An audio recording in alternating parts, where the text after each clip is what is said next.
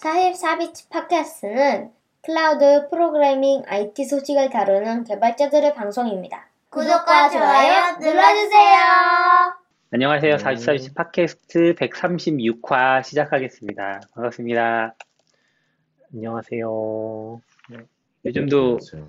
코로나가 저희가 몇 회부터 코로나 얘기를 했었던 것 같은데 힘들다, 1년 못 넘게 하지 모이, 않았나요? 이제, 예, 1년 넘, 넘었었는데 136화가 됐는데도 여전히 코로나 때문에 원격에서 모이고 있네요. 음, 네, 요즘에 또 한동안은 모여서 했었는데 음, 지금 엄청 심해졌잖아요, 한국도. 네. 그래서 원격에서 그냥 하기로 해서 저번 주도 원격으로 했었나? 음. 저번 주도 원격으로 했던 것 네, 같고. 저번 주도 원격으로 하셨어요. 네, 네. 뭐 기억이 잘 안 나요.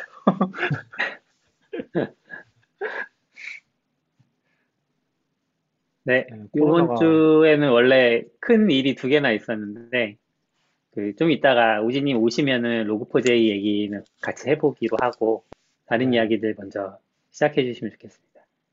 뭐 중섭님 오랜만이라서 네, 잘 음. 계셨나요? 안녕하세요. 아, 네. 저도 너무 오랜만에 지금 참석해가지고 네. 좋네요. 이게 Zoom도 잘 되고. 어, 그러니까요. 지금 멀리 계신데 음, 네. Zoom으로도 잘 돼서 저번 주도 오지님이 미국에서 참여하셨었거든요. 근데 Zoom이 음, 이게 진짜 약간의 delay 때문에 말이 겹치는 게 조금 있기는 한데 그래도 미국에서 해도 되게 잘 되는 것 같아요. 네, 아, 진짜 Zoom이 기술이 좋은 것 같아요. 뭔가 이 근데- 실시간으로, 뭐 지금 잡담하는 시간이니까 줌 주가 거의 절반 떨어진 거 아시나요? 아, 그래요? 기회인가요? 들어가 있답니까? 사요? 사요? 아니, 그것까지 모르겠지만 약간 작년에 엄청 핫했잖아요. 그때 고점 그쵸. 대비 진짜 많이 떨어졌던 것 같아요. 그리고 음. 뭐 그냥 요 얘기 잠깐만 해보면은 의외로 그런 주식들이 많아요. 그래서 지금 그러니까 미국의 나스닥을 보면은 제일 잘 나가는 기업들 있잖아요. 우리가 뭐라고 하지? 팡이라고도 하고 막 팬매그라고도 하고 그런 기업들은 실적이 진짜 좋거든요. 그리고 그런 기업들이 이 지수를 거의 하드캐리 하니까 계속 오르는 음. 것처럼 보이는데 근데 요 1년 사이에 떨어진 기업이 진짜 많더라고요. 약간 그 최고 수준의 기업 말고는 중간에서 떨어진 기업이 진짜 많더라고요. 음, 그 누구냐 작년에 이제 돈나무 언니 누구지? 그분 누구였죠? 캐시우드요. 아 캐시 우드 그분이 돈나무 언니라니. 아 더- 돈나무 언니라고 부르던데 다들 그. 그분이 투자했던 우리나라에서. 그 ETF가 있는데 그 ETF 실적을 보면은 지금 거의 뭐 1년 사이에 20%에서 80% 떨어진 그런 기업도 진짜 많아요. 그래서 혹시 눈독을 들이신다면은 괜찮을 것 같은데 막 Datadog 이런 데는 전혀 안 떨어졌고 오히려 많이 올랐더라고요. 음, 음, 분위기가 생각보다는 다르다. 막상 좀 뜯어보면은. 저도 최근에 좀 그런 얘기 보면서 찾아봤었거든요. 근데 줌도 막 진짜 절반 떨어져 있고 음. 신기하긴 하더라고요. 다 오르는 분위기인 것 같았는데 또 올해는 좀 달랐구나 라는 느낌이긴 했어요. 음. 어, 줌은 관심이 있으시면 좀뭐 잘하고 있어서 저도 관심은 있는데 뭐 비싸긴 한 것 같지만 그래서 좀 사셨어요? 아, 사진 않았어요. 네. 저는 하시코브도 안 사는 걸요. 아, 진짜 너무, 너무하네요. 하시코프 엄청 좋아하시면서 그한 믿음이 있으신 거 사겠습니다. 한 아니에요? 주. 한 주 사겠습니다. 한 주. 아, 근데, 아, 이거 뭐, 얘기해도 되나? 안 될 것 같긴 한데, 모르겠네. 약간 저희가 뭐, 어, 최근에 뭐 견적 받았던 것 중에, 그 하시코프 견적, 그 테라폼 클라우드 견적을 받았는데, 이 어플라이드 한 견적을 낸다는 얘기가 있어가지고, 어플라이 면은 그 명령어 하나당 견적을 그러니까 받는다고요? 어플라이가 어, 성공한 횟수 기준. 아, 그 너무, 아, 이거는 좀 안 돼? 이거 자꾸 도커, 도커비를 아닌가? 아, 안 돼. 근데 뭐 테라? 근데 생각보다 하시코프도 잘 성장하고 있어서 신기하게 했어요. 매출도 굉장히 많이 늘고 있고. 그러게요. 저는 그 하시코프가 정말 매출이 어디서 나나 의문이기는 한데 상장까지 한 거 보면 참 대단한 것 같습니다. 저는 올해 초였나? 근데- 중순이었나? 어, 네네. 잠깐, 요것만 얘기할게요. 그, 음. 직원이 1000명 넘는다고 해서 진짜 깜짝 놀랐었거든요. 어, 근데 의외로 많이 쓰더라고요. 전에 음. 대시코프 코리아 생겨서 그때 좀 물어봤을 때도 음. 정확한지 기억 안 나는데 그냥 뭐 삼성, 뭐 SK 막 이런 그냥 우리 이름들은 아는 대기업에서도 뭐 볼트랑 이런 거 도입하려고 논의하고 있다고 막 이런 거 보면 음. 네, 그런 데서 그냥 그런 데서 돈이 대부분 나오지 않을까? 음, 네, 테라폼 클라우드는 돈 별로 안 될 것 같고. 싶- 그러니까 쉽지, 쉽지 않을 것 같은데 어, 어떻게 될지 모르겠어요. 어쨌건 뭐 상장까지 했으니까 큰 고비는 음. 넘긴 건가? 너, 저희 너무 너무 새벽까지 기다리다가 열심히 주식을 샀어요. 그냥 천천히 다음 다음 날부터 사도 되는데 아, 나오 나오자마자 어떻게 사보려고 막 너무 했다가 맞아, 맞아. 그게 저희도 몇 번인가 얘기했었는데 미국은 상장을 할 때 시간이 안 정해져 있는 것 같더라고요. 음, 그 날짜만 정해져 아. 있고 그장 주식- 중에 어느 시점부터 막 거래가 돼요. 게시할 때 이게 시작되는 게 아니에요? 어, 네, 네, 아니에요. 아니, 저도 그런 거돼 처음 봐, 예, 처음 봤는데 지난주에도 좀 얘기했나? 11시에 음, 걔네가 그 벨을 누르고 쇼를 했거든요. 라이브 스트리밍 다 하고. 아, 네, 아르몬이랑 미첼이랑 나와서. 음. 그리고 그건 티켓 끝났어요. 검색된다 뭐 이런 거죠? 어, 네, 그리고 네. 티커는 뜨는데 거래 체결은 안 되는 거죠. 음. 음, 근데. 시장가가 80이잖아요. 근데 이게 처음 등장해서 API 오른지 뭔지 모르겠는데 계속 보고 있으면 갑자기 이게 76으로 막 내려가요. 그러면 80으로 걸어놨는데 어 비싸게 사나? 그래서 76으로 바꾸고 그냥 좀 있으면 다시 또 82 갔다가 왔다 갔다 해- 아무도 체결 안 하는데 계속 좀 왔다 갔다 해요.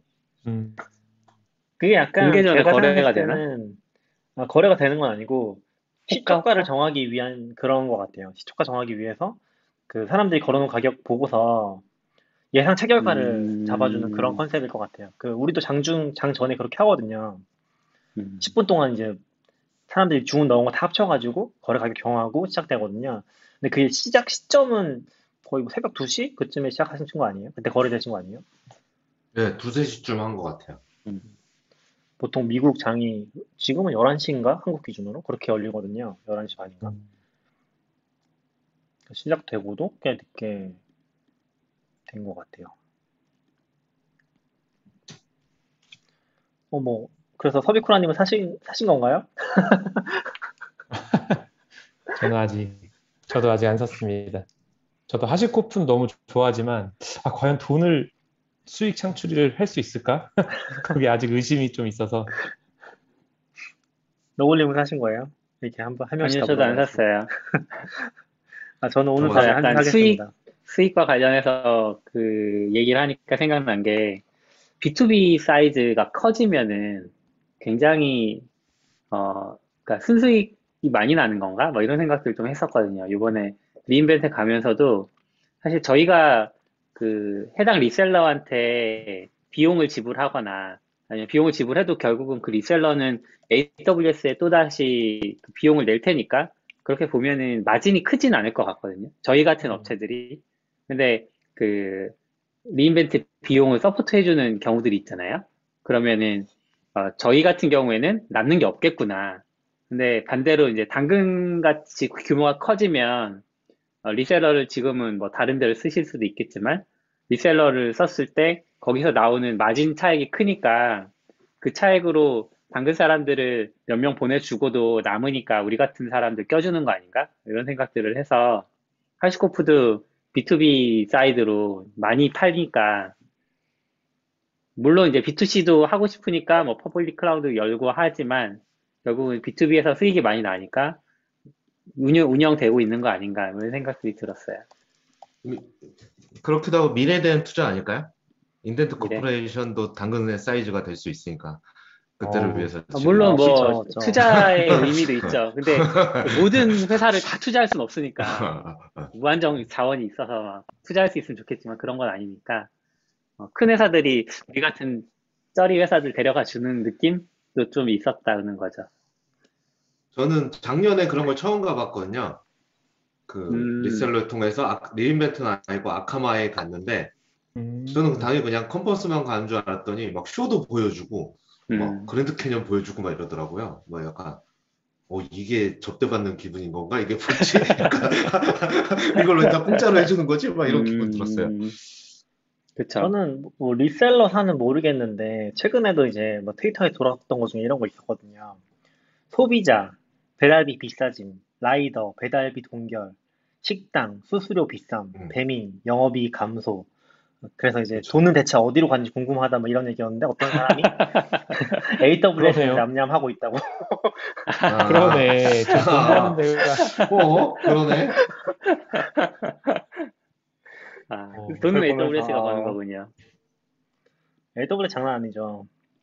이게 AWS는 오히려 막 고객 목표를 얘기할 때 고객의 돈을 아껴주는 걸 되게 많이 얘기하거든요. 실제로 미팅 같은 거 네, 해보면은 그게 이제 자기네들 골이라고 얘기하는데 그럼에도 불구하고 서비스가 잘 되면 진짜 너무 많이 쓸 수밖에 없으니까 얘네는 그냥 중간에서 그 이익을 엄청 먹는 거죠. 아마 음. 안에 내부에서 효율도 엄청 장난 아닐 거고.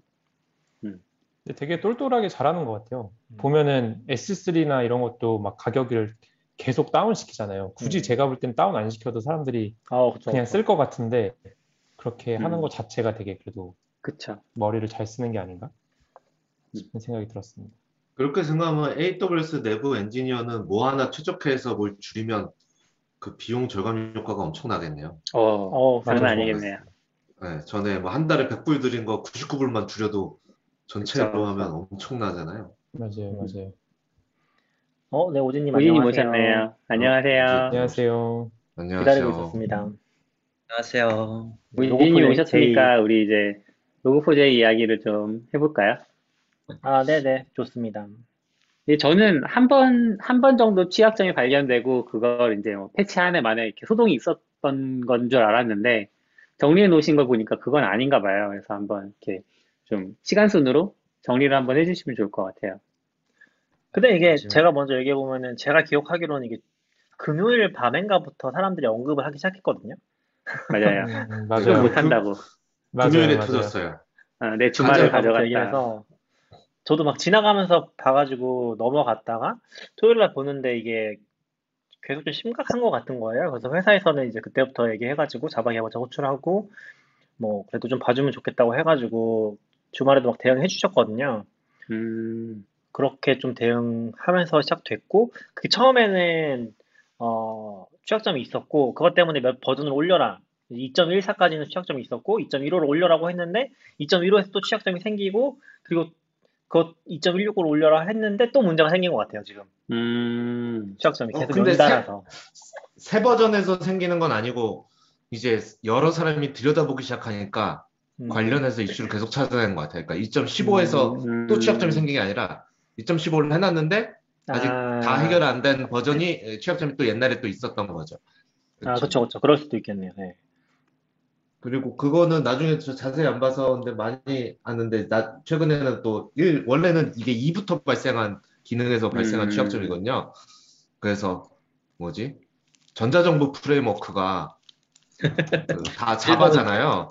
다 네. 그래서 어 어떻게 그랬더니 누가 하지만 1, 점대를 아직 쓰고 있기 때문에 상관없다. 아니 근데 저는 막 그때 저도 잘 모르는 상태에서 GitHub에서 우리 코드에 쓰는 거 있나 찾아보려고 막 검색을 해봤었고, 해봤었거든요. 근데 뭐 당연히 토큰 때문에 잘 검색 안 되더라고요. 그 GitHub 자체에서 검색하니까. 근데 되게 헷갈렸던 게 Log4j 패키지가 있고 Log4j2 패키지가 있는데 그 Log4j 패키지를 쓰면 문제가 되는 거야 안 되는 거야 약간 이런 그런 어. 되게 헷갈리는 점들이 있긴 하더라고요. Log4j2는 Log4j 2점 버전을 말하는 건지 로그4j2라는 다른 패키지가 있는 건지 그런 게 엄청 음. 헷갈리더라고요. 뭐 아무튼 저희가 이제 막 얘기하고 있으면 오진님이 다 정정해 주실 거라서 어, 저도 막 오- 찾아본 건 아니고요. 오- 그 오진님이 취약점을 요약 한번 해주시죠. 아 네네 일단은 기본적으로 요 취약점 같은 경우에는 그 어, 저도 기억이 잘 안 나네요. 그 formatter나 이런 것들이 있어가지고 그 formatter를 통해서 이제 그 제, 저도 이제 다 잘못 잘못 이해한 걸 수도 있어요. 그래서 그 JNDI나 RMI 같은 그 lookup 기능들이 몇 가지가 있는데 요 lookup 기능을 이용해서 이제 악, 악, 악성 코드를 받을 수가 있는 거야. 악의적인 공격 코드를.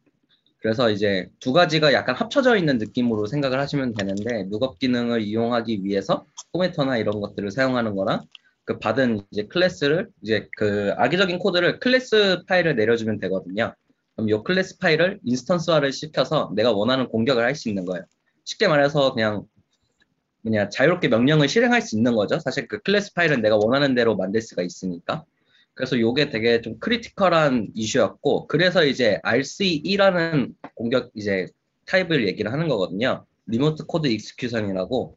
결국은 내가 원하는 코드를 실행할 수 있기 때문에 RCE 공격이기 때문에 요게 이제 내부에서는 조금 이제 우선순위 높게 봐야 되는 이슈지 않았을까 이런 생각이 들어요. 그래서 요 공격은 사실 이번에 이슈가 되긴 했는데 2016년에 이미 그 되게 국제적으로 유명한 이제 Black Hat 컨퍼런스가 있어요. 거기서 USA에서 2016년에 이미 관련해서 조금 내용이 발표가 된 적이 있었어요. 정확히 말하면 이 부분은 이제 JNDI 벡터 부분에 관한 내용이었는데 이제 RMI 사실 지금 뭐냐 저희가 그 로그4j 취약점을 찾아보면은 LDAP 그러니까 LDAP 위주로만 이제 공격 코드가 보통 있는데 실제로는 RMI나 IIOP 같은 다른 프로토콜도 지금 프로바이더도 취약점이 되거든요. 그래서 이제 JNDI만 만약에 이제 아까 LDAP만 이제 그 필터를 걸었다면은 RMI나 IIOP 같은 프로토콜을 이제 바꾸면은 필터를 바이패스 할 수 있잖아요. 간단하게 필터를 만들었다면은. 그래서 이런 변형 공격들이 되게 많이 나오고 있고요. 실제로 변형 코드 같은 것들 보시면은 이제 그 뭐 또 formatting 기능을 이용해서 뭐 lower case나 뭐 upper case 이런 식으로 왔다 갔다를 하면서 이제 난독화를 하는 거죠. 그러면은 이제 regular expression이나 이런 부분으로 filtering을 걸었다면은 이런 부분을 bypass를 할 수 있죠. 그래서 이런 변형 패턴들이 되게 많이 걸려 있어서 이제 단순히 뭐 WAF나 이런 것들을 사용했을 때 이제 필터가 우회가 될 수 있어요. 물론 좋고 많이 쓰는 WAF를 쓰면은 대부분 막히긴 하겠지만 이제 그런 그런 경우에는 결국 공격이 성공할 수 있는 가능성이 있기 때문에 업데이트를 꼭 하시라고 말씀을 드리죠. 근데 이게 이제 업데이트가 힘든 경우에는 이제 이런 관련된 환경 변수들이 있어요. 그래서 이런 것들을 이제 disable 하시거나 아니면은 JNDR 룩업하는 그 클래스 라이브러리 안에 이제 JNDR 룩업하는 클래스에서 결국 문제가 생기는 거여서 뭐냐 구버전을 어쩔 수 없이 쓰거나 바로 패치가 힘드신 분들은 이런 클래스를 지우는 방법으로 지금 가이드를 드리고 있어요. 제가 이거 보면서 저도 너무 궁금해가지고 테스트를 어떻게 하나 봤더니 무슨 DNS를 찌르면은 그 찌른 IP를 로그로 실시간으로 보여주는 그런 사이트가 있더라고요. 맞아요. 그래서 그 JNDI에다가 LDAP의 그 주소를 넣고 어떤 사람이 user agent를 그걸로 바꾼 거예요. 그 맞아요. JNDI 그걸로 바꾸고 사이트를 막 돌아다니다 보면은 갑자기 거기 로그가 막 찍힌대요. 그것들이 이제 뭐 몇 개는 걸릴 테니까. 그래서 저도 어 이거 얼마나 걸리나 해서 막 돌아다녔거든요. 돌아다니면서 찍히는 걸 봤는데 갑자기 어느 날 그 다음 날인가 네이버가 안 돼요. 집에서 저희 집에서 네이버를 접속을 하면은 막혀 있고 핸드폰으로 접속하면 접속이 되고 보니까 네이버에서 뭔가 이 악의적인 공격이라고 판단하고 음. IP를 그냥 밴을 한 것 같더라고요. 음, 그래서 제가 지금 그 친척 집에 지금 잠깐 얹혀 있는데 지금 저 때문에 저희 친척 모든 분들이 네이버 접속이 안 되는데 이게 뭐 풀 수 있는 방법이 없더라고요. 그막 그 IP 공인 IP를 리뉴하려고 그래도 리뉴가 잘 안 되고 그래가지고 그래서 한 3일인가 이제 IP 막혀 있다가 이제 지금 다시 되고 있는. 그래서 함부로 테스트하면 안 되겠구나 이런 음, 생각 잠깐 했습니다. 사실 가족, 가, 업적- 가족분들한테 수비쿠라님이 그랬다는 걸 얘기했나요? 아니면 모른 척하고 그래서 계시나요? 어? 왜 네이버, 네이버, 가 안 되지? 여기 좀 이상하네. 그래서 사실 법적인 부분에서 봤을 때는 본인이 운영하거나 권한이 있는 사이트 외에 테스트를 하시면 안 되기는 해요. 왜냐면은 음, 법적은 어쨌든 공격이긴 하잖아요. 물론 이제 이런 것들이 사실 좀 복잡한 이슈기는 한데요. 그런 게 있는 것 같고 그 테스트 방법에 대해서 조금 설명을 드리자면은 보통 user agent에다가 많이 넣는 이유는 로그에서 보통 user agent를 많이 찍으니까라고 생각을 하시면 될 것 같아요. 단순히 뭐냐 저희 Nginx나 Apache 그 로그 같은 것도 액세스 로그 보면은 이제 다 user agent는 기본으로 액세스 로그에 남잖아요. 이런 그렇죠. 것들이 있기 때문에 이제 그런 벡터를 노린 거라고 생각을 하시면 될 것 같고요. 그 외에도 그냥 저희가 예를 들어서 뭐 본문에 이제 POST 값의 파라미터에다가 뭐 그런 거를 로그를 찍는다. 그러면 그 부분도 벡터가 될 수 있는 부분인 거예요.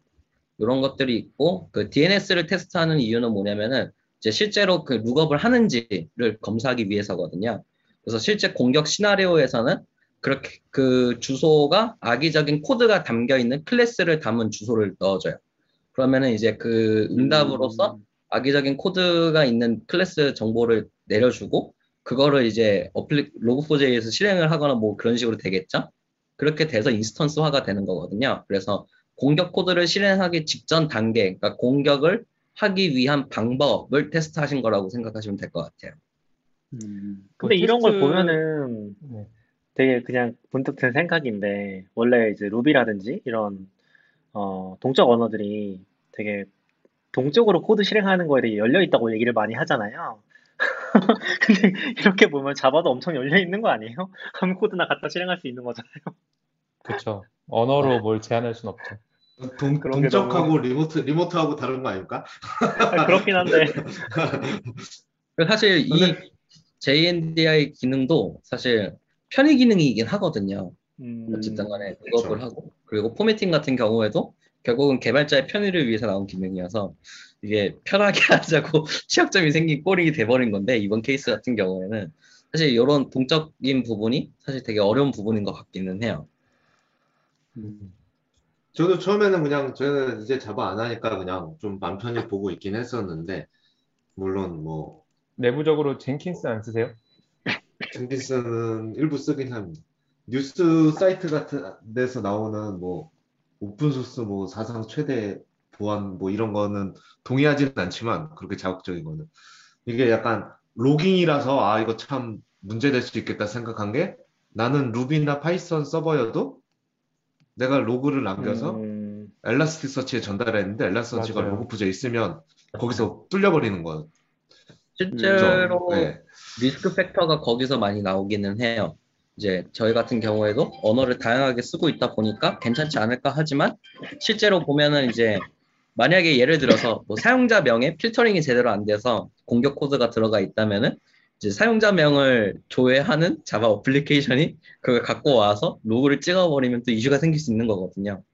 이런 것들은 좀 되게 risky할 수 있는 부분이죠. 그래서 언어가 많고 해도 위험할 수 있는 것 같아요. 음. 제가 궁금한 게 하나 있는데 아, 얘기하시죠. 네. 이게 결국 그 서버에서 outbound로 찌르는 거잖아요. 네네. 네. 그러면은 사실 소스 패치 안 하고 outbound firewall 설정을 잘 하면 또 방지를 할 수 있을 것 같긴 한데 그 저희도 outbound 그 firewall 설정하긴 하는데 되게 어렵잖아요. 워낙 외부랑 요새 네. 통신이 많다 보니까. 그 그렇죠. 그런 거 설정을 되게 빡빡하게 하고 쓰시나요? 안 하지 않나요? commentary 사실 좀 아, 네. 이게 사실 outbound firewall이 좀 어려운 부분이 SaaS 같은 거 쓰- 많이 쓰면은 사실 좀 되게 힘들어지는 부분이 있는 것 같아요. 뭐 금융권 같은 경우는 진짜 outbound를 그냥 IP 단위로 관리를 한다고도 하는데 사실 그런 게 대부분의 회사에서 쉽지는 않을 거라고 저는 생각을 해요. 음. 실제로도 그렇고요. 저는 대기업 다닐 때 막혀 있었는데 그 지금은 없었지만 그 뭐죠? 소스 포지? 옛날에는 소스 포지 같은 거에 레파지토리가 많았으니까 소스 포지 같은 데가 접근이 안 되는 거예요. 그리고 기톱도 막혀 있었던 것 같아요. 그럼 서버 어. 가서 뭘 설치하고 싶은데 이게 안 되는데 사유를 적으라고 그러고 사유에 뭐 기톱이니까 뭐 이런 거 말고 적을 게 없잖아요. GitHub은 다운, 돼야 되는 다운 거 받아야? 되니까. GitHub 뭐 npm install도 안 되고 뭐 아무것도 안 이거 뭐 어떡하라는 거지? 막 이런 사실 느낌이 뭐 있는데 너무 어려운 같아요. 되면은 모든 악성 코드 다 받을 수 있는 거 아닌가요? 그렇긴 하죠. 실제로 뭐냐 Gist 같은 걸로 많이 받아서 실행되는 악성 코드도 많으니까. 음.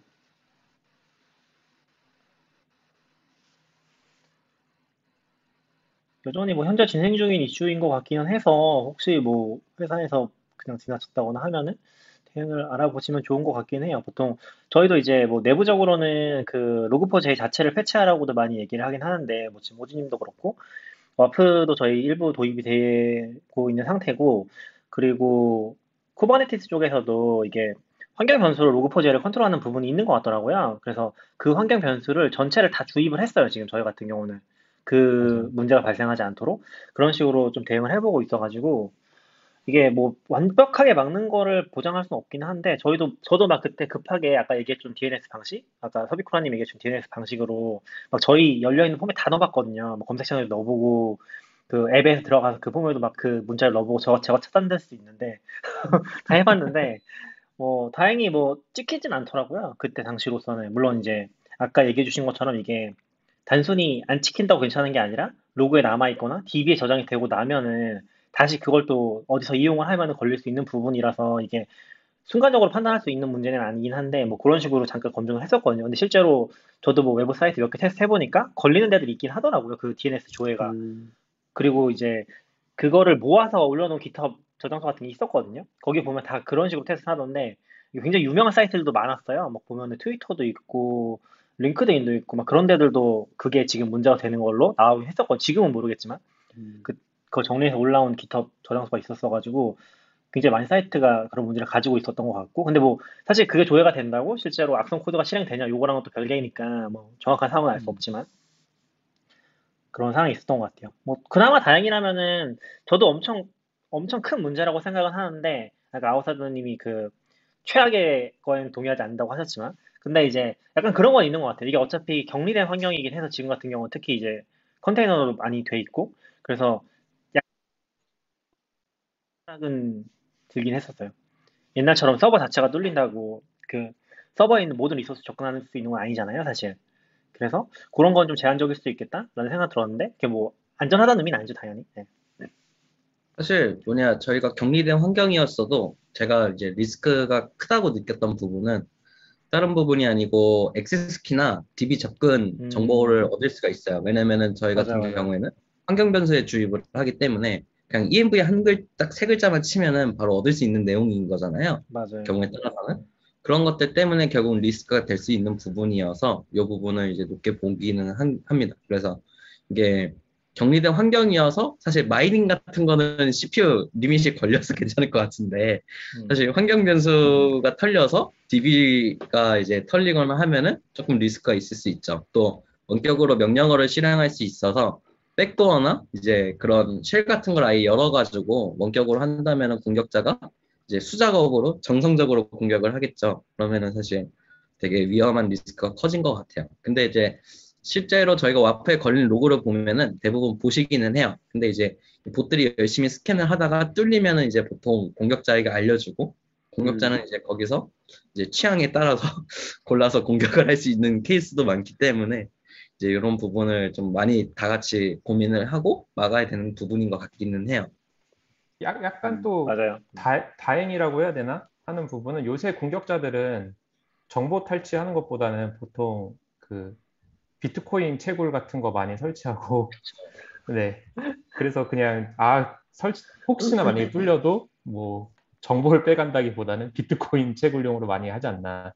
맞아요. 말씀해주신 부분이 진짜 공감이 많이 되는 부분인데, 그 주변에 이제 access key가 털려서 회사 계정이 mining 시스템이 돼버린 그런 케이스들도 많이 들었고요. 아, 실제로 Log4j 공격 중에서 실제로 감염된 사례 보면은 이제 그냥 제가 트위터에서 단편적으로 봐서 이게 전체를 대변하진 않지만 대부분 mining 악성 코드가 많이 돌아다니고 실제로도 탈취를 당해서 열심히 채굴만 하고 있는 그런 케이스가 많더라고요. 근데 이제 보통 그런 채굴을 하는 거에서 또 그 backdoor를 만들기는 해요. 그래서 이전에도 다른 분 이제 감염된 거를 좀 이렇게 해결을 해드리려고 본 적이 있었는데 조사를 해봤었는데 그때도 채굴만 하는 게 아니고 이제 백도어를 만들어 가지고 원할 때 원하는 명령어를 실행할 수 있게 음, 그런 것들이 같이 깔리기는 하더라고요. 그러면은 이제 마이닝도 하다가 막 좀비 PC가 돼서 막 디도스도 쓰고 그렇게 다양하게 쓰일 수 있는 부분이 있는 것 같기는 해요.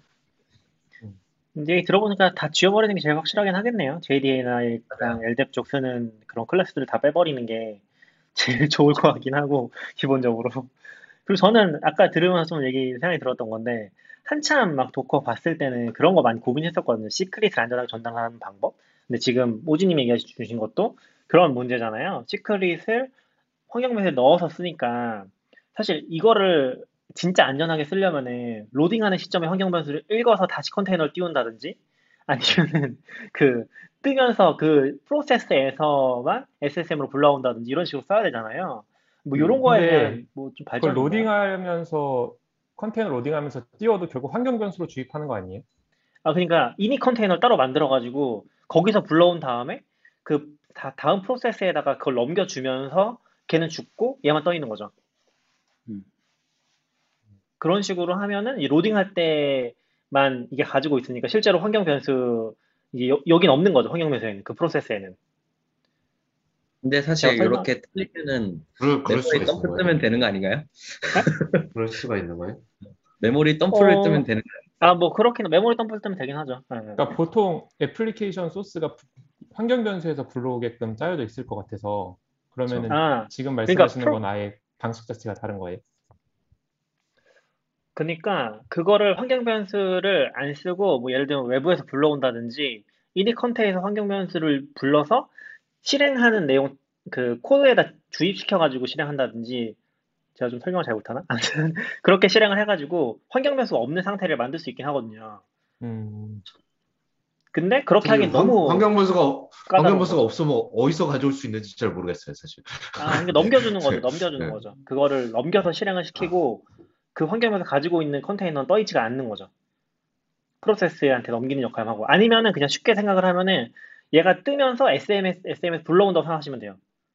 그러면은 환경에서 없잖아요. 그 비밀 음. 정보들이 맞아요. 그렇게 할 수 있는데 그렇게 하면 이제 우리가 환경 변수의 그 장점을 많이 못 누리잖아요. 저희도 뭐 100% 그렇게 하고 있지는 않고 일부는 그렇게 하지만 그래서 그런 게 쉽진 않은 것 같았거든요. 뭐 요즘에는 뭐 해결책이 혹시 있나 궁금해서 요즘에는 그런 부분에 대해서 아까 오지님이 말한 부분이 일단 뭐 들어가면 그 부분은 어쩔 수 없잖아요. 취약하잖아요. 굉장히 뭐 얘기가 극단적으로 메모리 덤프 뜨면은 뭐 당연히 거기가 암호화돼 있지 않으면 찾을 수 있는 부분이고 그런 생각이 살짝 들었습니다. 혹시 뭐 표준화된 쉬운 방법이 없나? Kubernetes 음. 생태계나? 근데 고민해 그런- 봤을 때는 없을 것 같긴 해요. 왜냐면 어플리케이션은 결국 접근할 수 있어야 되는 건데, 그쵸. 그게 사실 remote랑 그거랑 같은 코드잖아요. 수- 그냥 실행되는 입장에서는. 근데 그거 사실 그러면 내부에서도 접근을 못 해야 되는데 그러지는 못할 것 같아요. 아니, 진짜 outbound를 다 막아야 되나? outbound, outbound를 막는 것도 되게 현실적인 방법이라고 생각은 하는데, 이게 막, 뭐, 어플리케이션마다 상황이 다르다 보니까 쉽진 않은 것 같아요. 혹시 아싸님 네. 요번에 Istio 공부하시면서 outbound도 좀 제어를 하기 좀 편하지 않아요? Istio 쓰면은? egress에서 하면 되는 걸로 알고 있습니다. Istio도 egress gateway가 있거든요. ingress gateway가 있고 egress가 있으니까 외부에서 나가는 거는 걔가 잡아낼 수 있겠죠. 음, 근데 결국은 누굴 허용해 줄 거냐. 그러니까 결국 막으면 whitelist, whitelist라고 안, 안 하죠. 요즘 allow list로 관리해야 되잖아요. 네. allow list로 할 때 사실 뭐 CI 같은 거 쓸 때도 그런데 GitHub IP 대역이 어디야 같은 거를 알기가 되게 그러니까 어렵고 저도 만약에 자세하게는 모르겠는데 Istio는 그 도메인명으로 설정할 수 있었던 것 같아서 도메인명인데 도메인명이 결국은 도메인명이라고 보통 호스트니까 요청할 때 헤, 헤- host header 주입하면 어차피 다 뚫리는 거 아니에요? 그게 음, 보안 기능은 아니라고 저는 생각해서 음, 네네네. 저희 보통 Kubernetes 테스트할 때도 그렇게 테스트하잖아요. curl 맞아요. 할때 local에 때리면서 호스트 때리는 거라서 그게 막아주진 않을 거라고 그러니까 너무 피하기 쉬운 문제일 것 같긴 해요. 어, 완벽한 해결 방법은 아니지만 프로토콜을 막는 방법도 있을 것 같기는 해요. 포트나. 음, 에답 같은 경우에는 636번인가 아마 그랬던 걸로 알고 있고 사실 RMI나 IIOP는 정확하게 어떻게 막을 수 있을지는 잘 모르겠네요. 랜덤 포트가 부여되는 걸 걸로 알고 있어서 뭐 L, LDEP도 사실 공격자 입장에서는 아마 다른 포트로 쓰지 않았을까. 맞아요. 실제로도 그 저희 와프에 걸리는 거 보면은 포트를 바꿔서 공격하는 케이스도 있더라고요. 그런 것들도 있었던 것 같고 그래서 사실 프로토콜 자체를 막으면 좋을 것 같은데 결국은 뭐냐 방화벽 같은 거를 쓰지 않으면은 프로토콜을 막기는 좀 쉽지 않은 것 같기는 해요. 그래서 저는 사실 보안 쪽은 아니라서 가끔 보안 사고 같은 거 터지면 그런 거 나오잖아요. 뭐, 뭐, 주민등록번호까지는 안 털렸다. 뭐 이런 거 막 나오는데 저는 그런 걸 볼 때마다 어떻게 알았지? 오, 약간 맞아. 어, 훔쳐갔는데 어- 어디까지 훔쳐간 건지 어떻게 한 거지? 약간 아니면 훔쳐갈 때 내- 로그가 다 나갔나? 내가 이런 뭐 훔쳐가 생각이- 이렇게 안 적고 갔을 텐데. 그렇죠. 그- 근데 좀 그거는 신기했어요. 약간. 그냥 DB가 털렸는데 복구가 불가능하다는 그 의미 아니에요? DB가 털렸지만 음, 주민등록번호는 복구화 돼, 아니, 아, 그 암호화가 돼 있기 때문에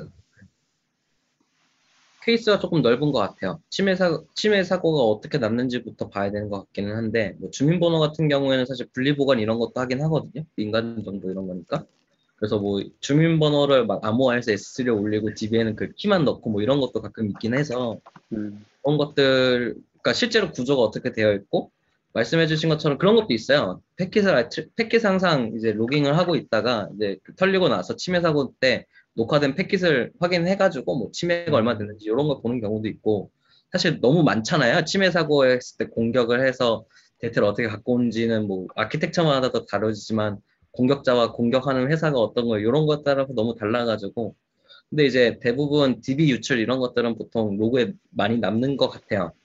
DB 같은 거 또 query log 하고 이제 그런 경우도 있었던 것 같아요. slow query log에 덤- 통째로 덤프를 뜨니까 공격 아, 코드가 이제 slow query에 막 남고 이런 경우도 있거든요. 가끔 침해 사고 대응을 하다 보면은 그래서 이런 걸로 잡혀가지고 침해 여부를 막 알고 DBA 분이 보신 거죠. slow query에 왜 통째로 덤프를 뜨지? 이런 것들 이런 것들도 있었던 것 같아요.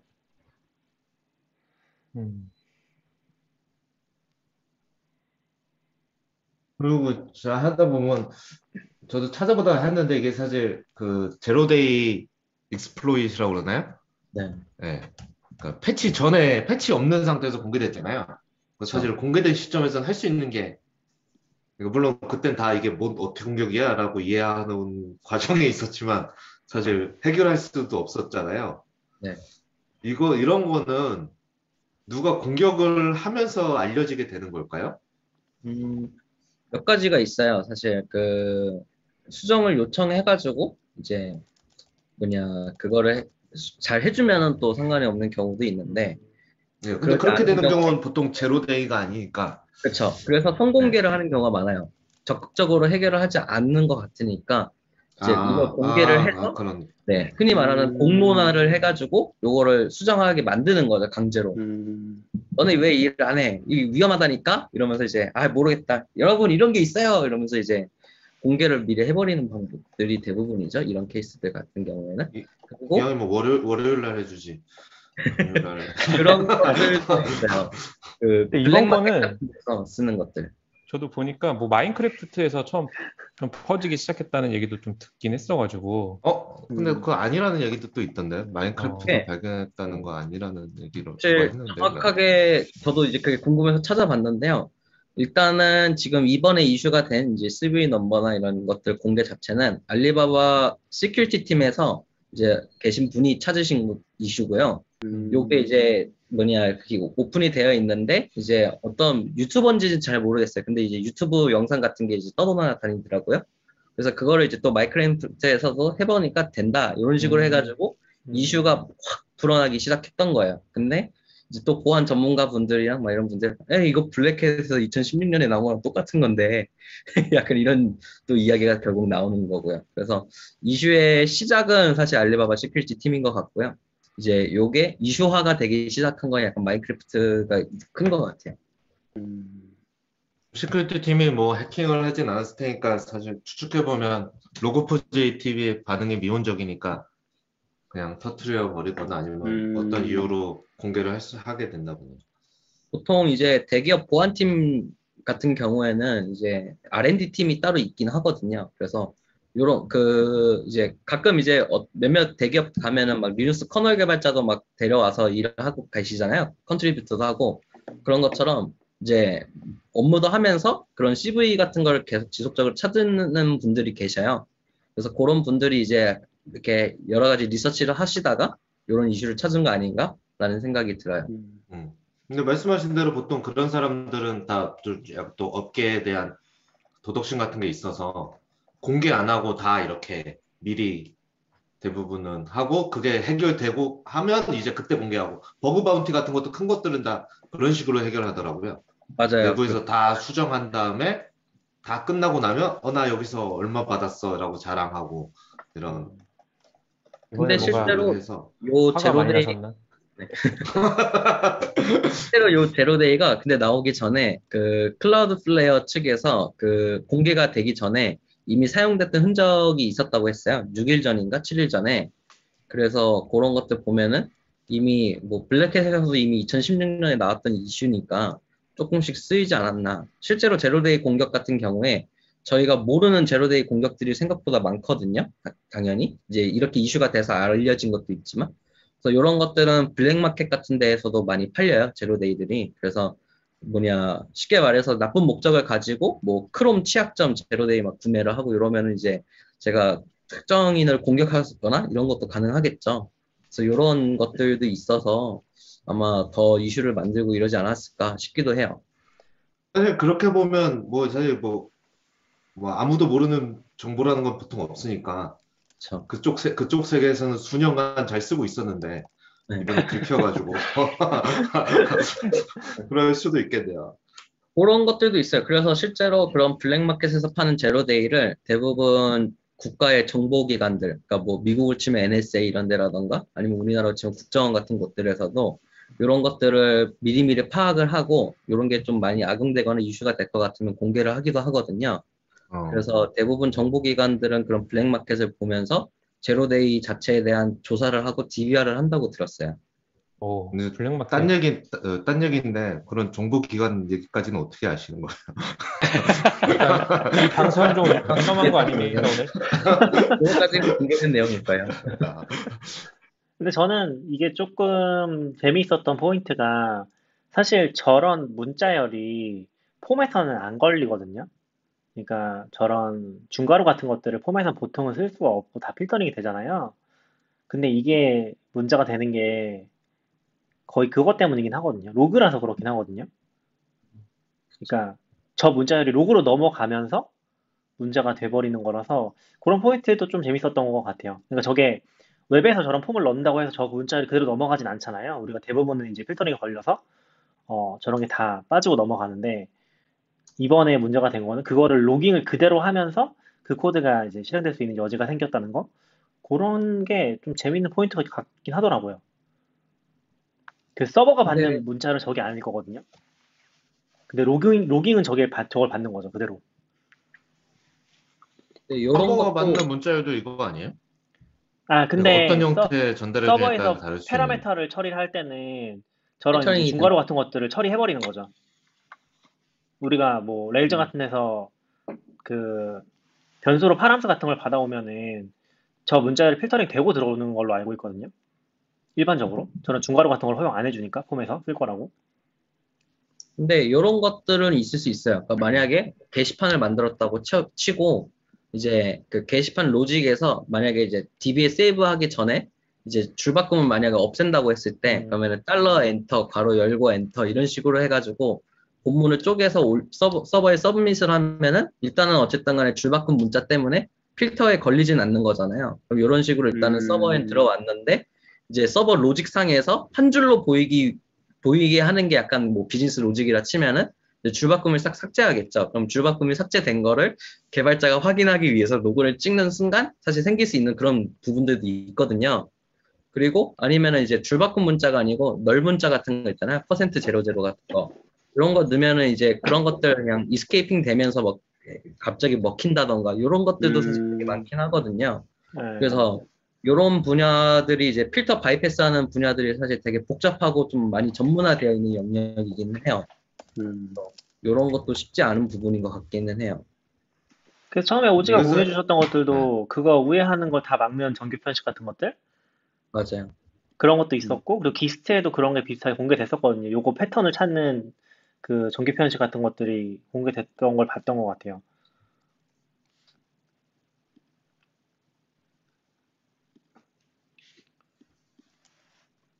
뭐 이슈마다 escaping 처리하고 다 막 해주고 해야 되는데 참 어려운 것 같긴 해요. 약간 GitHub 같은 데서 하면 GitHub에는 다 저런 거 올릴 거잖아요. 사람들이 이슈나 이런 거에 그러면 보안은 잘 막으면서 그게 실행은 안 되게 다 처리를 해야 되는데 아이고 그 정상 사용을 하다가 이제 악의적인 접근이 될 수 있는 거잖아요. 저 저 음. 코드를 아, 알려주기 위해 그쵸. 그 서버에 다 남으면서 이제 logging이 되고 실제로 저는 많이 차단당했죠. 그런 거 알려주다가. 어, 이제 막 그런 이제 사실 POC 코드 같은 것들을 이제 저 같은 경우는 이제 보안 쪽에 이제 관심이 많고 막 이제 보안 하시는 분들이 많아서 이제 가끔 막 이- 여기 사이트나 뭐 이런 데서 간단하게 얘기하다가 이제 필터에 걸려가지고 어퍼에 걸려서 갑자기 차단을 당하고 그래서 막 그 고객센터나 이런 데 연락을 하면은 공격을 했다라는 오해를 받고 그래서 아니 그게 아니라니까요 본문을 보세요 본문을 이러면서 그럼 이제 그때서야 막 풀어주는 경우도 있었고 실제로 필터에 걸려가지고 막 사이트 차단 저도 이제 네이버 한번 차단당한 적이 있었고 막 그래서 그랬던 것 같아요. 호지는 화이트 해커신 걸로 믿겠습니다. 착하게 사는 사람입니다. 아, 근데 뭐 저도 저도 뭐 이쪽 분야에 어쩜 전문성이 크진 않아서 뭐 얘기 들으면 되게 좋은 것 같아요.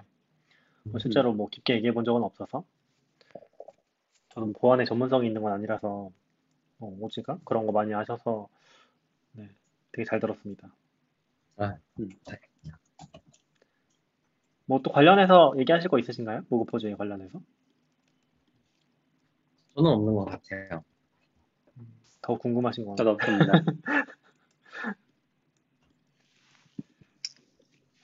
너울님은 자바 쪽 쓰시는 게 좀 있으셨어요?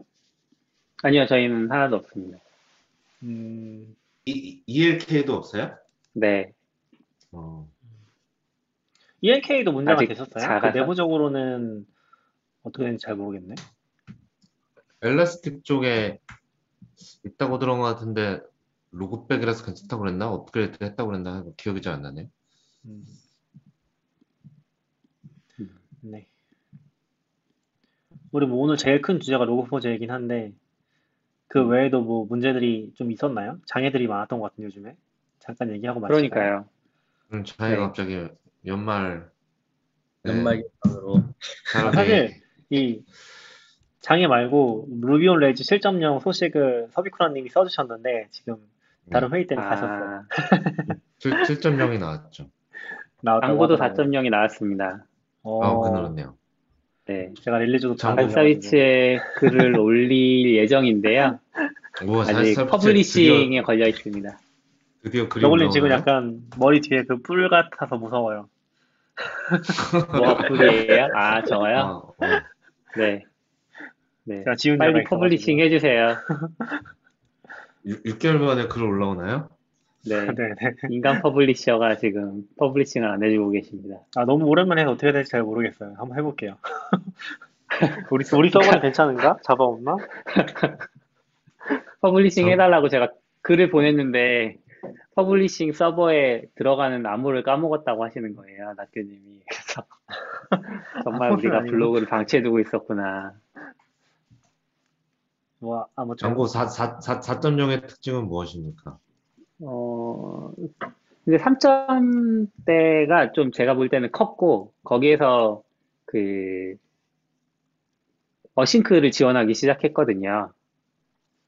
네. Python에 async 들어온 지는 꽤 됐는데, Django가 async를 이제 view에서 지원하는 게, view라고 하면은 controller? controller가 지원한 게 얼마 안 됐어요.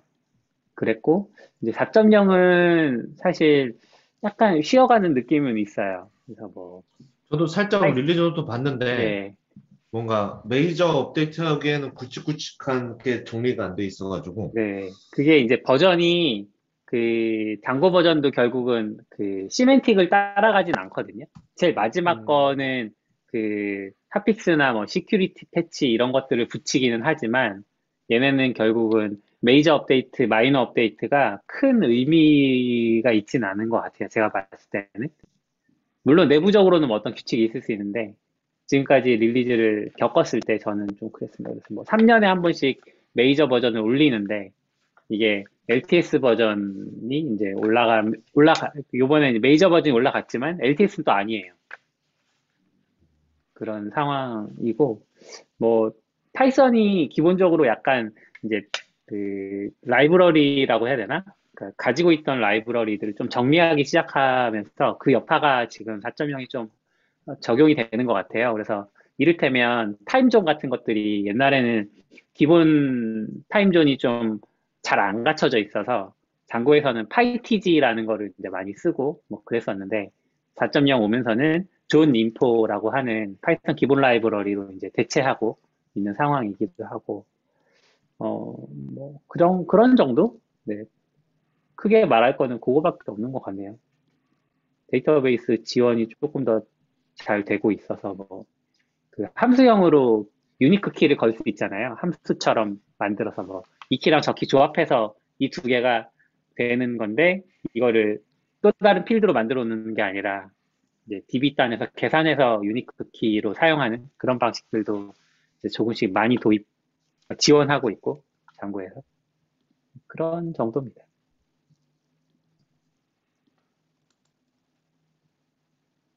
Ruby는 어떤가요? 네. Ruby는 잘 루비 몰라요. 7.0은 어때요? 어때요?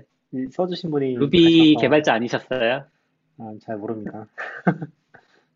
Ru- Ruby 아니고 Rails. 아, Rails도 좋아하시는 걸로 알고 있는데. 네, 뭐 좋아는 하지만 뭐 잠깐 중간에 소식 하나 소식은 아니고 요 코멘트 하나 읽어드리면 일라스틱 서치도 7.16.1로 업데이트하라고 올라왔다고 하네요 공지가. 그래서 아, 쓰시는 분들은 참고해 주시면 좋을 것 같아요. 음, 그렇군요. 서동수님이 제보해 주셨습니다. 음, 어, 그럼 마지막으로 장애 얘기만 좀 해보고서 마칠까요? 네. 그 오늘 오늘도 아침에 장애가 있었죠. 저는 뭐 잘 몰랐는데 어, 그래요? 갑자기 몰랐어요. 구, 구글에 알림이 슬랙이, 죽었어요. 슬랙이 아침에, 어, 구글에 알림이 뜨는데 저희가 구글을 구글 채팅을 그 뭐라고 해야 되지? 백업용으로 전에 CP님이 한번 셋업을 해주셨거든요. 저희 회사에 회사도 있고 저희 SRE 팀 채널도 있고 거기 갑자기 올라온 채팅이 안 된다는 거예요. 그래서 나는 우리 회사 채팅이 안 된다는 건가? 순간 당황해가지고 보는데 왜 구글 채팅으로 이게 왔지? 라고 해서 보니까 이제 슬랙이 안 된다는 얘기셨더라고요. 오진님이 보내주셨는데 아, 제가 겁에 질리게 만들어드렸죠.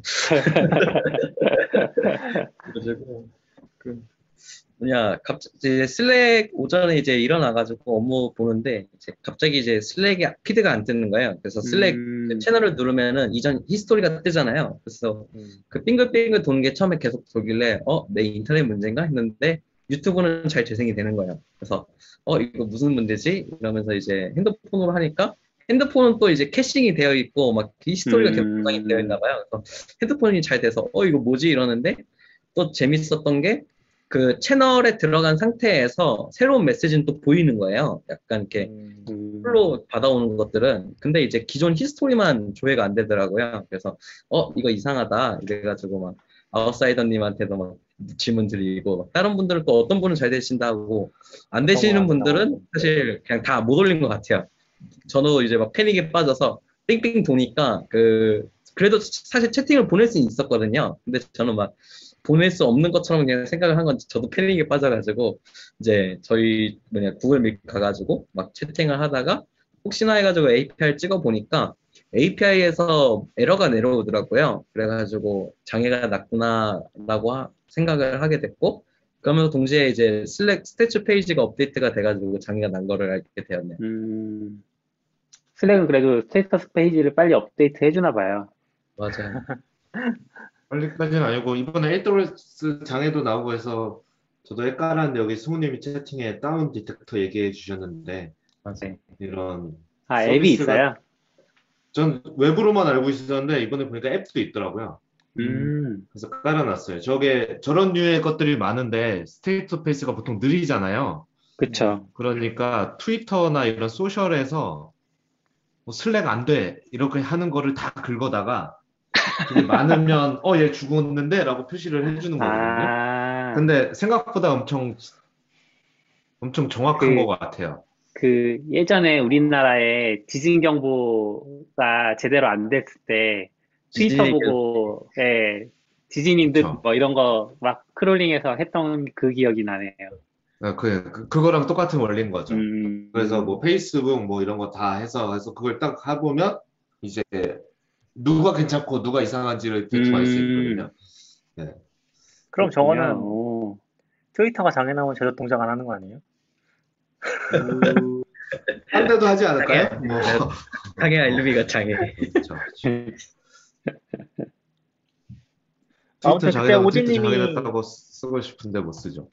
네, 그 스테이터스 얘기해줘서 생각나는데 그때 오진님이 보여주신 사이트도 재밌었는데 AWS 아. 뭐 진실을 말해준가 뭐지? 뭐 있었잖아요. 호니스트 클라우드 대시보드였나? 그런 게 있어요. 그 어, 잘못 들었어요. 외국에서 이름이 뭐라고요? 그 잠시만요. 저도 찾아봐야 될 것 같아요. 도메인은 stop.lying.cloud거든요. 그러니까 거짓말을 치지 뭐냐 그만 거짓말을 쳐라 클라우드 뭐 이런 건데 음, 이게 이제 실, 그 사이트에 가보시면은 AWS Honest Service Health Dashboard 그러니까 솔직한 음. AWS Hel- Service Health Dashboard 이런 게 있는데 요거를 만드신 분이 이제 그 외국에선 좀 유명하신 분으로 알고 있어요. 그래서 Corey Quinn이라는 분이 이제 그 AWS의 애증에 약간 인기 스타 같은 분인데 음. 요분이 이제 만드신 대시보드예요. 그래서 이게 되게 보기도 좀 쉽게 되어 있고 뭐 이런 것들 업데이트가 바로 조금 되더라고요. 그래가지고 이런 프로젝트를 하시는 그런 대시보드가 있는 걸로 알고 있어요. 음, 예전에 근데 저 5년 전에 한국에 장애 났을 때도 요거를 보고 좀 장애가 났다는 걸 인지한 적이 있었었어요. 저게 더 빠른지는 모르겠는데요. 그러니까 저게 저 사이트 들어가 보면은 저게 아까 얘기해 준 것처럼 stop.lying.cloud거든요. 그래서 뭐 Honest Service Health Dashboard 이런 거 검색하면 나올 것 같은데 음. 뭐 AWS Honest 그런 거 치면 나올 것 같은데 어 이게 좋은 점이 지금 장애가 난 부분만 요약을 해서 보여줘요. 이게 AWS Health Dashboard 들어가도 서비스가 엄청나게 많은데 그 중에 한 개가 안 되거나 그러잖아요. 그러면 아, 뭐가 안 되는 건 찾을 수가 없잖아요. 대부분은 되고 있고 또 저기는 지금 이제 문제가 되는 것들을 위로 그냥 쫙 끌려 음. 끌어올려가지고 그걸 보여주더라고요. 그래서 이게 속도가 뭐 더 빠르게 보여준다 그런 거는 모르겠는데 대시보드 자체의 정보를 한 번 더 가공해서 보여주는 그런 느낌이긴 했었어요. 그래서 지금 제가- 문제가 있는지 없는지 확실하게 알 수 있죠. 제가 기억하기로도 아마 그 보기가 되게 복잡하고 불편하다고 그 그래서 이제 음. 거짓말 치지 말라고 잘 위에는 이제 다 초록색 체크 무늬가 되어 있으니까 맞아요, 이제 맞아요. 거짓말 치지 말라고 그래서 약간 그런 거 올리고 약간 이런 부분으로 알고 있긴 하거든요. 저도 음. 제가 지금 정확히 기억이 안 나는데 장애가 나도 실제로 그 장애 내용이 위로 올라오는 건 아니었던 것 같고 그 모양 있잖아요. 그 장애 모양 그걸 그쪽에서 뭔가 눌러야지 그 아래에 메시지로 표시됐던 걸로 기억하거든요. 이또 장애 페이지가. 그래서 그 장애 위치를 찾고서 다시 열어서 봐야 되고 뭐 그랬던 것 같아요. 정확히 기억 안 나는데 지금 장애가 아니라서 되게 불편하게 했죠. 맞습니다. AWS는 뭐 SA로 때문에 그런지 뭐지만 자잘한 거는 아예 안 보여주잖아요. 뭔가 아, 전면 장애만 보여주는 느낌이거든요. 피곤하게. 그래서 가끔 엄청 어, 느리죠. 내부 뭐, 뭐 내부 뭐 때문에 튄거 같은데 근데 이제 저는 느려도 나중에라도 알려주면 아 어제 튄 거 그것 때문이구나라고 아- 알면 좋은데 작은 회사들은 아 어제 갑자기 막 한 시간 동안 막 장애 뭐 우르르 터지고 막 이래서 궁금한데 아무 짓안 했는데 괜찮아졌고 막 이런 것들을 할 때 좀 답답한 게 있는 것 같아요. 음 그리고 이게 있네. 아 그 제가 얘기해도 되나요? 네네네. 그 호네스트 대시보드를 보니까 status history가 있네요. 이게 이게 왜 중요하냐면은 그 AWS 대시보드의 history 개념이 아니에요. 지금 아웃사이더님 얘기하신 것처럼 지금 상태, 지금 상태라서 음. 지금 되면 그냥 끝인 거야, 얘네는. 지금 되면 정상이라는 거죠. 근데 지금 호네스트 대시보드를 보면은 그 과거 기록이 나오거든요. 그건 좀 참고가 되는 것 같아요.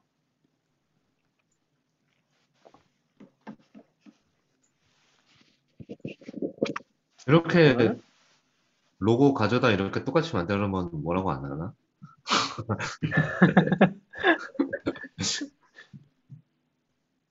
아무튼 요거 좀 도움이 될 것 같아서 생각이 났었고 음. 되게 재밌었어요. 이거 뭔가 역시 스테이터스 페이지는 좀 문제가 많아서 근데 저는 기억에 남는 게 그 GitHub도 장애 알림을 받을 수가 있거든요. 여기도 지금 RSS가 있어요. 그 AWS 공식에도 각 서비스별로 RSS가 있는데 다른 건 없는 것 같긴 하네요. 근데 GitHub에 가보시면은 GitHub 스테이터스에는 모바일로도 받을 수 있고 뭐 이메일로도 받을 수 있고 여러 가지로 받을 수가 있는데 제가 그때 한번 모바일로 받게 해놨어요. 근데 은근히 많이 와요. 은근히 음. 자주 뭐 다운된 것 같다 이런 게 많이 오거든요. 그렇게 실시간으로 받아보면 그래서 네. RSS로 받으면 의외로 많이 올 수도 있어요. 아, 그럴 수도 뿐이지. 있어요. 저는 GitHub은 SMS로 봤거든요. 아, 근데 많이 진짜. 말기대로 엄청 자주 와요. 그러니까 저는 장애인지 아예 음. 모르고 있는데도 불구하고 여기는 아. 계속 야 지금 뭐 이상해 뭐 왜 뭐가 지연되고 아. 있어 뭐 워커 이상해 막 이런 게 계속 와고 해결됐다고. 그래서 저는 며칠 갔다가 꺼버렸어요. 처음에 좀 일단 받아봐야 받아 되는데. 바- 받아보고 있어요. 너무 많이 오더라고요. 생각보다. 음. 근데 저는 뭐 항상 참- 그렇게 하지만 AWS도 이번에 북미만 문제가 생긴 거잖아요. 북미의 connection, 북미 서부, west 쪽에 connectivity 이슈가 있었던 것 같은데 어, 그게 언제 장애 얘기하시는 거예요? 어제 거 말씀하시는 거예요? 그 어제였나요? 어제밖에 안 됐나? 며칠 전? 것 같은데? 네, 네네네. 며칠 전에 connectivity 이슈 났어요. 새벽에 새벽 우리나라 시간으로 하신 것 같아요. 어제 IAM 콘솔 안 되고 막 그랬던 거 말씀하시는 거죠? 예, 예, 예, 예. 그렇게 했는데, 그, 다운 디텍터 같은 데 가면, 진짜 거의 모든 서비스가 다 빨간불이 쫙 켜져 음. 있거든요. 네, 뭐, 트위치부터 해서, 진짜 뭐, 사실 뭐, 되는 게 인터넷 마비된 수준, 그런 거, 그런 걸 보면, 와, 이게 AWS 의존도가 심각하구나, 라는 거랑. 그 이번 장애 말고 저번 장애 때그 AWS 장애 또 났었었잖아요. 그때 그 AWS 주가가 올려 아 저기 아마존 주가가 올라가서 사람들이 그런 우스갯소리도 했었던 것 같아요. 이, 이만큼 디펜던시가 많이 걸려 있으니까 더 투자할 가치가 있다 막 이러면서 음. 아. 사람들이 깨달은 거죠. 네, 오히려 증명이 된 거다 이거. 음. 이만큼 많은 고객들을 가지고 있는 거다, AWS가. 그러니까 우리는 아마존 주식을 사야 된다. 약간 우스갯소리로 그런 이야기가 있었거든요. 실제로도 막 장애가 났을 때, 장애가 나고 얼마 안 지나서 주가가 조금 올랐더라고요. 뭐 크게는 아닌 것 같지만. 그래가지고 그런 이야기도 있었어요. 이번에도 뭐 아주 큰 장애까지는 아니지만 옛날에는 이런 장애 좀 나면 항상 며칠 뒤에 해커 뉴스에는 왜 우리는 장애가 안 났는가 같은 글이 1위에 항상 있었거든요. 음. 그렇죠. 왜 우리 AWS에도 왜 우린 괜찮았는가라고 막 음. 자랑하는 거 있었는데 그런 글도 요즘은 잘 안 올라오는 것 같아요. 이제 그냥 에 그냥 써 이런 분위기일까요? 쟤도 안 되니까 우리도 안 될 수 있지. 다 같이, 안. 다 같이 안 되면 다행이라니까요. 다 같이 안 되면 괜찮아. 그 약간 운영하는 입장에서 약간 안심될 때 있잖아요. 나만 죽은 게 아니라 다 죽었어 이러면 그리고 뭐 개인적으로는 네이버 실검이 없어져서 정말 좋다고 생각을 합니다. 아 네. 음. 왜냐면 서비스 규모가 커지면 이제 장애가 나면은 실제로 실검이 올라가거든요. 근데 실검이 올라가면은 더 부하가 심해져가지고 더 힘들거든요. 다, 다 이제 불구경 오나요? 저, 저기 불났대 그러니까 다 구경 오는 거잖아요. 네, 서비스 하나로 보면 사실 엄청 큰 게 아닌데 금방 고쳐질 수 있는 건데도 이제 더 과장되기도 하고 부담이 좀 음. 큰것 같아요, 점점. 저희도 다행히 올해는 큰 장애가 그렇게 많이 나진 않았었거든요. 한 번 정도 있긴 했었는데 올해는 저희 내부적으로는 이제 쿠버네티스 cluster도 많이 안정화됐고 팀들도 많이 안정화돼서 그나마 좀 평온한 1년을 보낸 것 같아요. 작년에는 진짜 심했어가지고 음. 작년에 장애도 많이 났었고 네이버 실검도 아마 작년에 없어졌을 텐데 없어지기 전에는 막 실검도 올라가고 그랬었거든요. 그런 좀 뭐랄까 트라우마가 있어서 음. 뭐 아무튼 요즘에는 그런 건 있어요. 트래픽이 너무 커지니까 이게 한 천만 넘어가면서부터는 오히려 TV 나가도 별로 안 튀어요. 예를 들면 오. 이미 기본값이 너무 높아서. 그쵸 그쵸 예전에는 뭐 뉴스 한번 나간다 그러면 이게 두 배씩 튀었거든요. 순- 진짜 음. 뉴스에 나가면 순간적으로 트래픽 두 배가 튀었거든요. 근데 지금은 뭐 되게 유명한 어디선가 막 방송이 되고 있어도 몰라요. 그냥 아, 트래픽이 살짝 튀었나 보다. 그런 느낌으로 어. HPA나 그 정도로 다 대응이 돼서 오히려 그런 거는 서비스 커지면 더 안정화되는 느낌이기도 한 것 같아요. 물론 resource를 많이 쓰는 거니까 음. 그렇긴 하지만 그런 부분도 생기긴 하더라고요. 좋은 부작용인가? 아무튼 그렇기도 하고 사실 딱 뭐 비교는 할 수 없지만 이 서버 대수가 많으니까 그 뭐죠? 쿠베가 recovery 해주는 게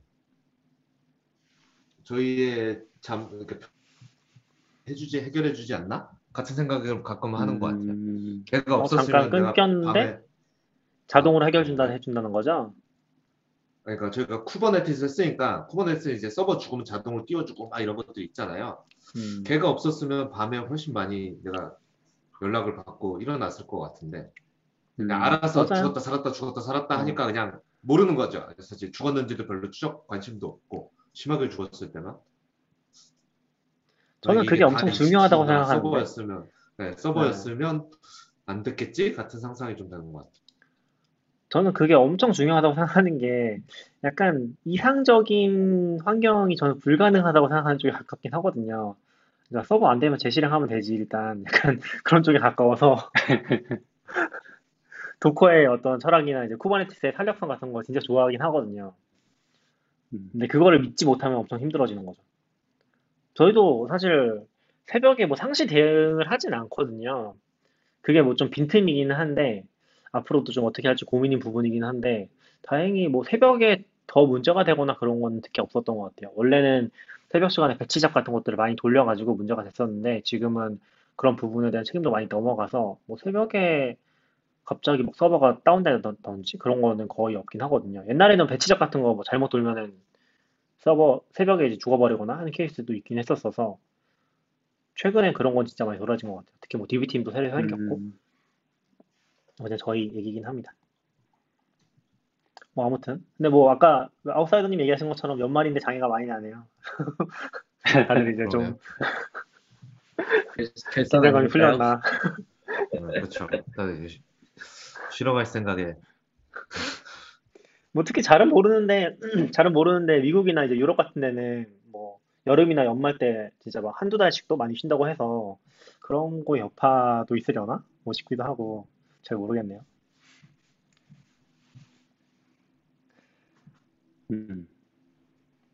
아무튼 참 어려운 것 같아요. 아, 그리고 오늘도 그랬는데 슬랙이 죽으면 약간 체감적으로는 써- 그러니까 작업하는 입장에서 훨씬 답답함이 느껴진 것 같아요. 약간 음, AWS 죽으면 그래도 뭐 다 같이 얘기하면서 왜 죽었을까요? 이런 얘기 좀 외로움이 덜한데 슬랙이 죽으면 이건 지금 무슨 상황 갑자기 그러니까 뭔가 앞이 안 보이는 느낌 같은 어떻게 해야 되지? 막 이런 아니면 지금 슬랙이 죽었을 때 AWS가 죽으면 어떻게 해야 되지? 이런 생각을 항상 슬랙이 죽었을 때 그런 것 같아요.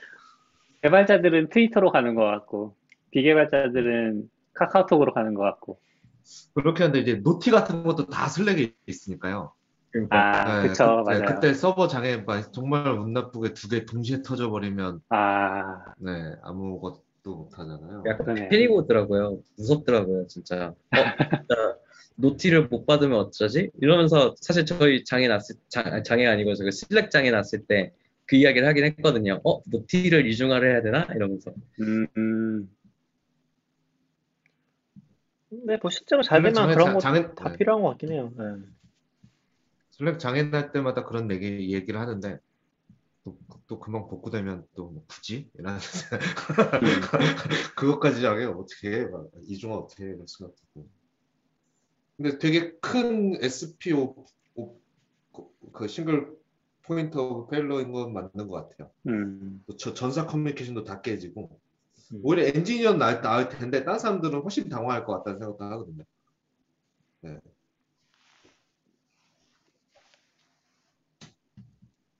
저는 많이 무서웠어요. 예, 안 그래도 자가격리 중인데 아, 아마 아마 얘기할 사람이 없으니까 뭔가 좀 공포스럽더라고요. 약간 둠스데이를 체험하는 느낌이었어요. 막 오지가 아, 오지가 언제 끝나세요?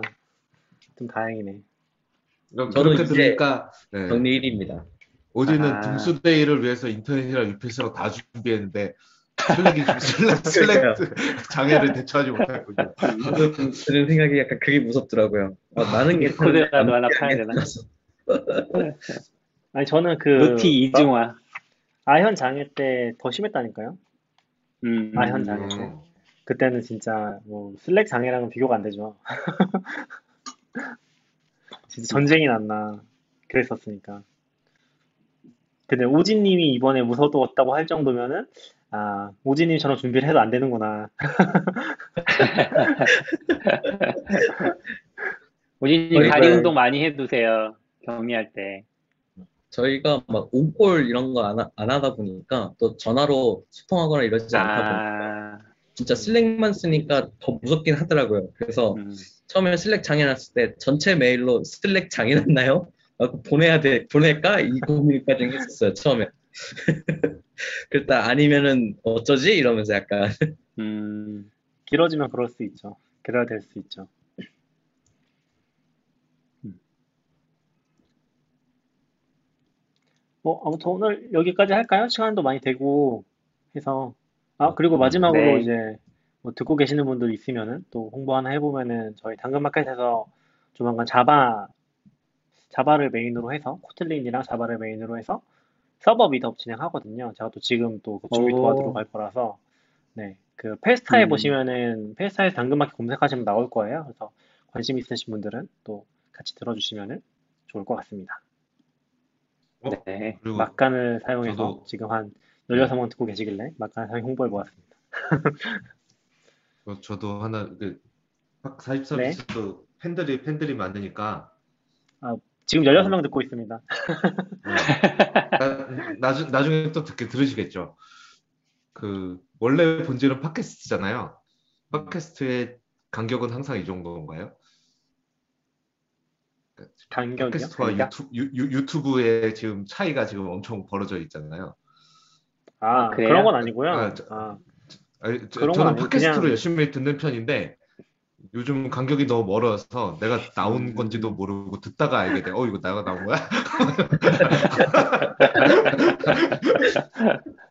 약간 저희가 중간에 뭐라고 해야 되지? 번아웃이라고 해야 되나? 원래는 제가 이제 편집해서 계속 올리고 있다가 좀 놓치기 시작하면서 계속 밀렸었고 그러다 이제 CP님이 지금 봐주시고 계신데 그래도 많이 밀려 있긴 하거든요. 그래서 음, 조금 어떻게 해볼까 고민을 하고 있어요. 제가 다시 좀 CP님도 힘드신 것 같아서 다시 좀 빠르게 편집해서 올릴까? 원래는 약간 그게 있었거든요. 이게 이것도 코로나 때문에 좀 깨진 거긴 한데 원래는 제가 녹음을 하고서 집에 들어가면서 한번 쭉 들으면서 링크 정리 싹 하고서 그리고서 이제 올리니까 그래도 한 3, 4일이면은 항상 올렸었거든요. 음. 그 패턴이 깨지니까 이게 내가 들을 일이 없는 거죠. 내가 이제 들을 시간이 확보가 좀 애매해지니까 밀리다가 CP님이 가져가셨고 약간 그런 이제 악순환이 살짝 반복되는 것 같아서 조금 더 속도를 올려볼게요. 내년에는 그런 좀 게 있더라고요. 음. 출퇴근을 안 하게 되니까 출퇴근에 하던 게가 음, 없어졌는데 음, 음. 그렇다고 시간이 남는 그 시간이 어디 가는지 잘 모르겠어요. 약간. 그 시간을 제가 뭐딴거 되게 생산적인 걸 하지 않는데 그냥 그냥 그걸 못 하게만 되더라고요. 이렇게. 아, 맞아요. 이 루틴이 많이 깨져 있어서 그런 걸 좀 살려보려고 이제 저도 뭐 한동안은 올해 초? 올해 초 때 좀 많이 힘들었어가지고 루틴이 좀 많이 깨졌고 요즘에 또 다시 어떻게 살려볼까? 좀 고민을 하고 있긴 해요. 뭐 다른 분들 얘기한 건 아닌데 그래서 좀 더 속도를 올려보겠습니다, 한번. 또 같이 화이팅! 자주 나오시죠? 뭐 아웃사이더님도 그렇고 오지님도 그렇고 요즘에 또 오지님 많이 와주셔서 좋은 것 같아요. 네, 좋아요. 또 새로운. 주제 많이 얘기할 수 있어서 CP님 맨날 얘기하거든요. 저희끼리 얘기하면 이제 재미없다고. 음. 고였어, 고였어. 올해는 마지막 방송이겠네요? 어? 그래요? 어, 아닌가? 어, 아, 그러네. 다음 다음 주 주에- 크리스마스라서. 다다음 모르겠네요. 주에 할 수 있나? 뭐, 기회 되면 한 번 더 하시고, 안 되면은 뭐 다음 내년에 뵙는 걸로. 그럼 지금 인사해야 되는 건가요? 네. 네. 다들 올해 마무리 잘 하시고, 어쩌면 내년에 뵙겠습니다. 네. 수고하셨습니다. 고맙습니다. 들어주셔서 감사합니다.